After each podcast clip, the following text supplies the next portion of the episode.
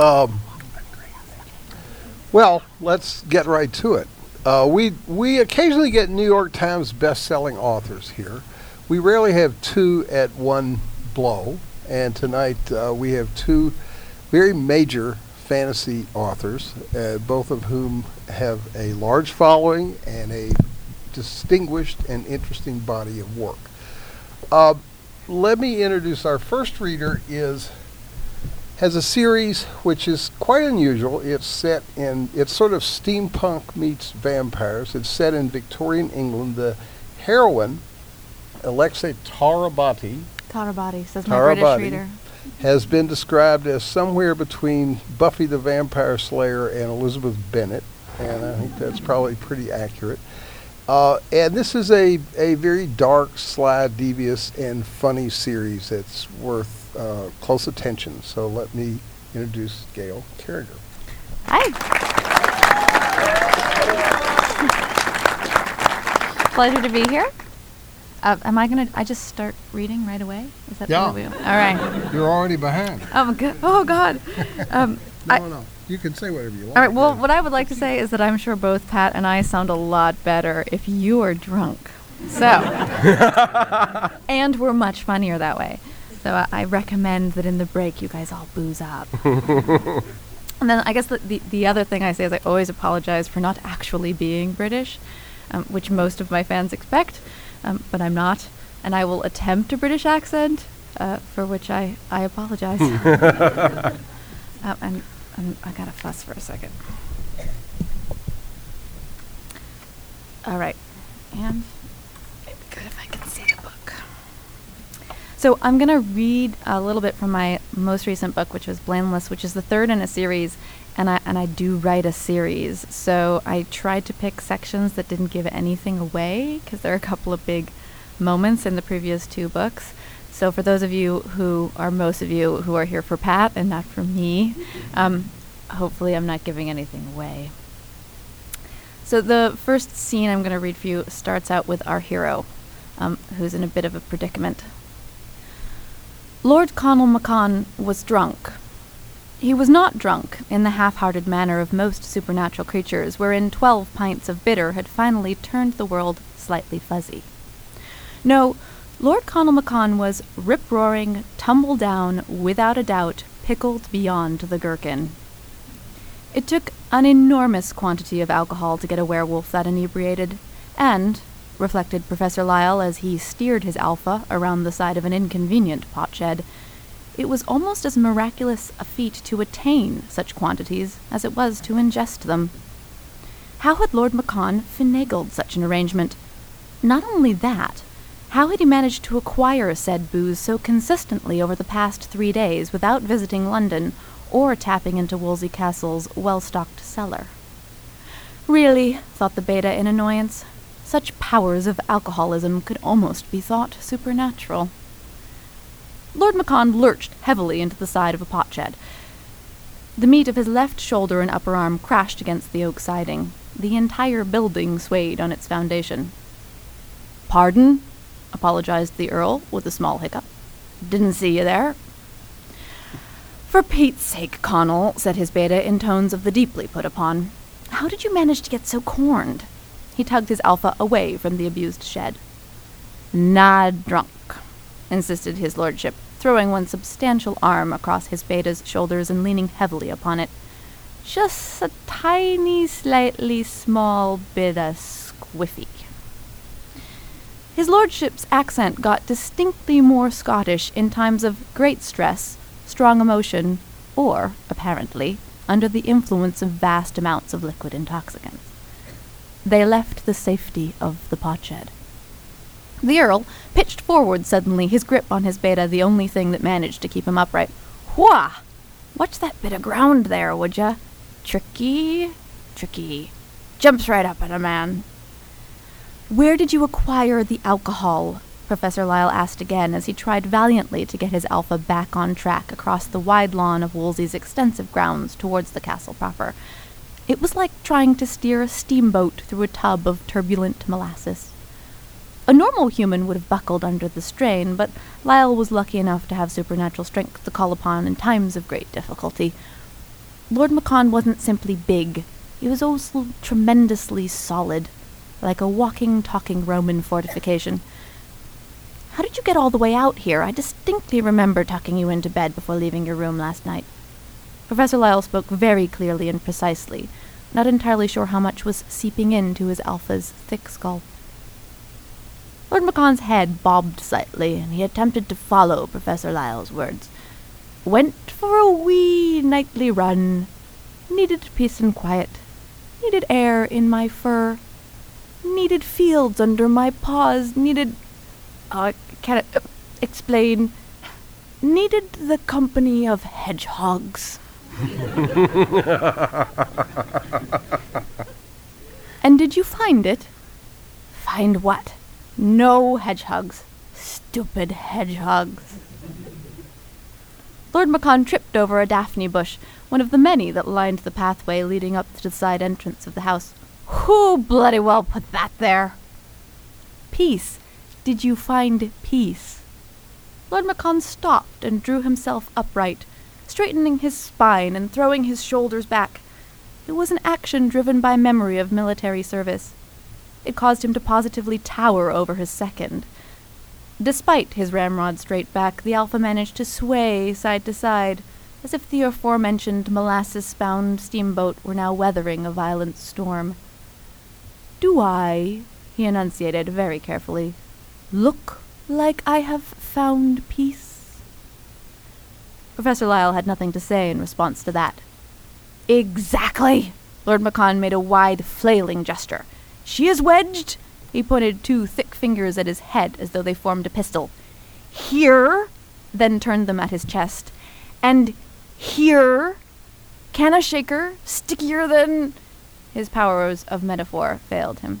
Stickier than cold porridge getting all gloopy on the side of the bowl.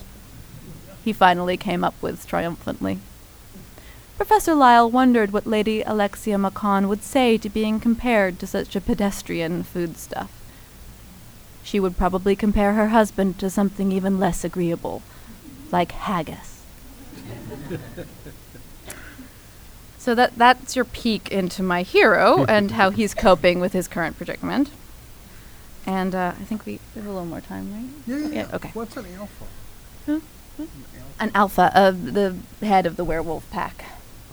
Yeah, alpha, beta, gamma, so on and so forth. Um, like alpha wolf, right? So, uh, so this is your peek into uh, Lady Alexia Maccon's personality prototype. Someone was trying to kill Lady Alexia Maccon. It was most inconvenient, for she was in a dreadful hurry. Given her previous familiarity with near death experiences and their comparative frequency with regards to her good self, Alexia should probably have allowed extra time for such a predictable happenstance. Except that in this particular instance, the unpleasant event was occurring in broad daylight while she was driving down Oxford Street.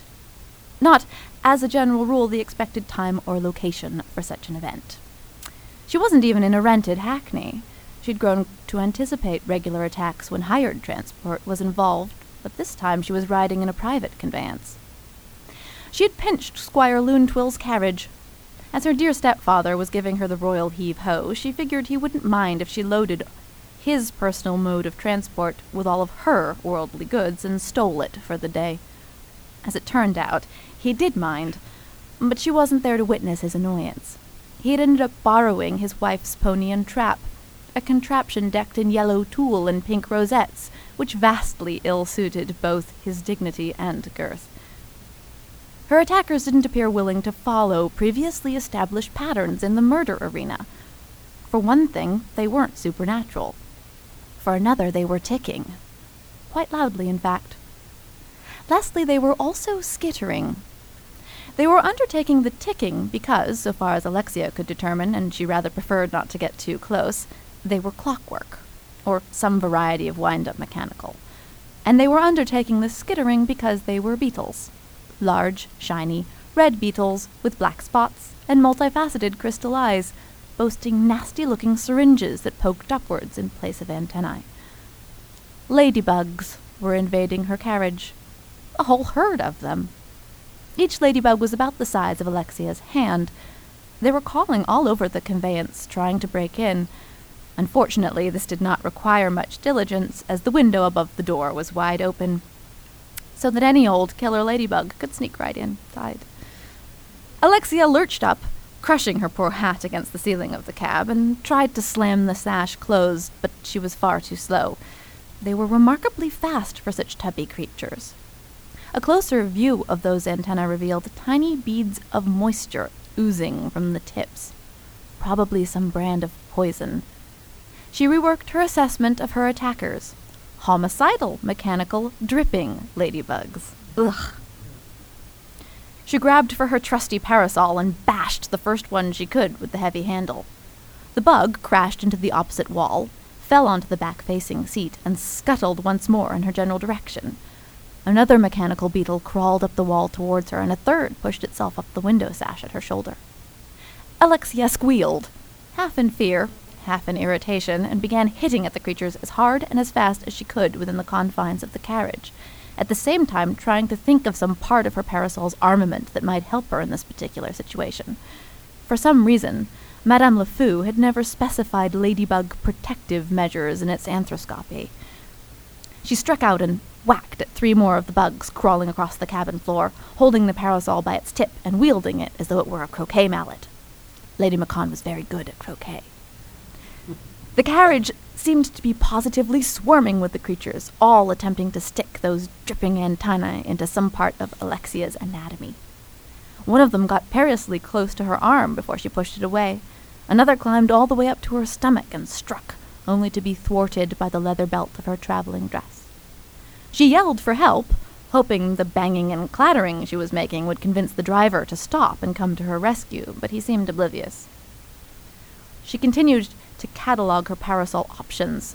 The numbing dart was useless, the metal and wooden stakes equally so. It was then that she remembered the parasol was equipped with a magnetic disruption field emitter. Desperately, she flipped the accessory around to its normal position and groped along the handle for one of the carved lotus petals that protruded slightly more than the others. Catching it with her thumb, she pulled it back and activated the emitter. It appeared that the deadly ladybugs had iron parts, for the disruption field did as designed and seized up their magnetic components. The beetles, in deference to their nature, all stopped in their tracks and turned upside down, little mechanical legs drawn up against the undersides, just as ordinary dead beetles might.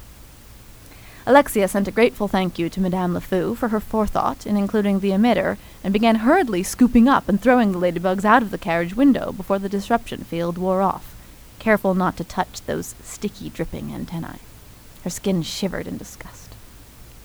The driver, finally discerning that something was not quite right with his passenger, drew up the carriage, jumped down from the box, and came around to the door, just in time to get bonked on the head with a discarded ladybug.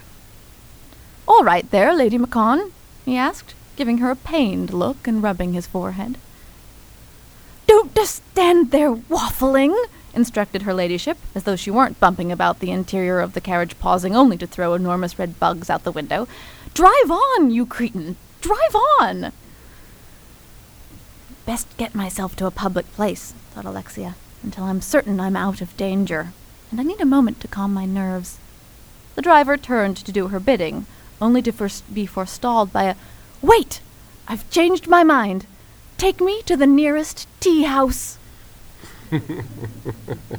the man returned to his post with an expression that spoke volumes on his feelings over how the low the aristocracy had fallen. He clicked the horses into a trot and pulled the carriage back out into London traffic. Showing worthy forethought, Alexia felt, under such trying circumstances, she trapped one of the ladybugs in a large pink hat box, drawing the cords tight. In her agitation, she actually accidentally dumped the box's previous occupant, a rather nice velvet topper with burgundy ribbon, out the window. Her precautionary measures were undertaken none too soon, for the disruption field wore off, and the hat box began to shake violently.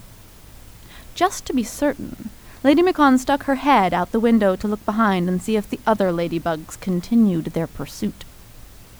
They were trundling in confused circles in the middle of the street. So was her velvet hat, burgundy ribbons trailing behind. It must have landed on top of one of the bugs. With a sigh of relief, Alexia sat back, placing one hand firmly on top of the hat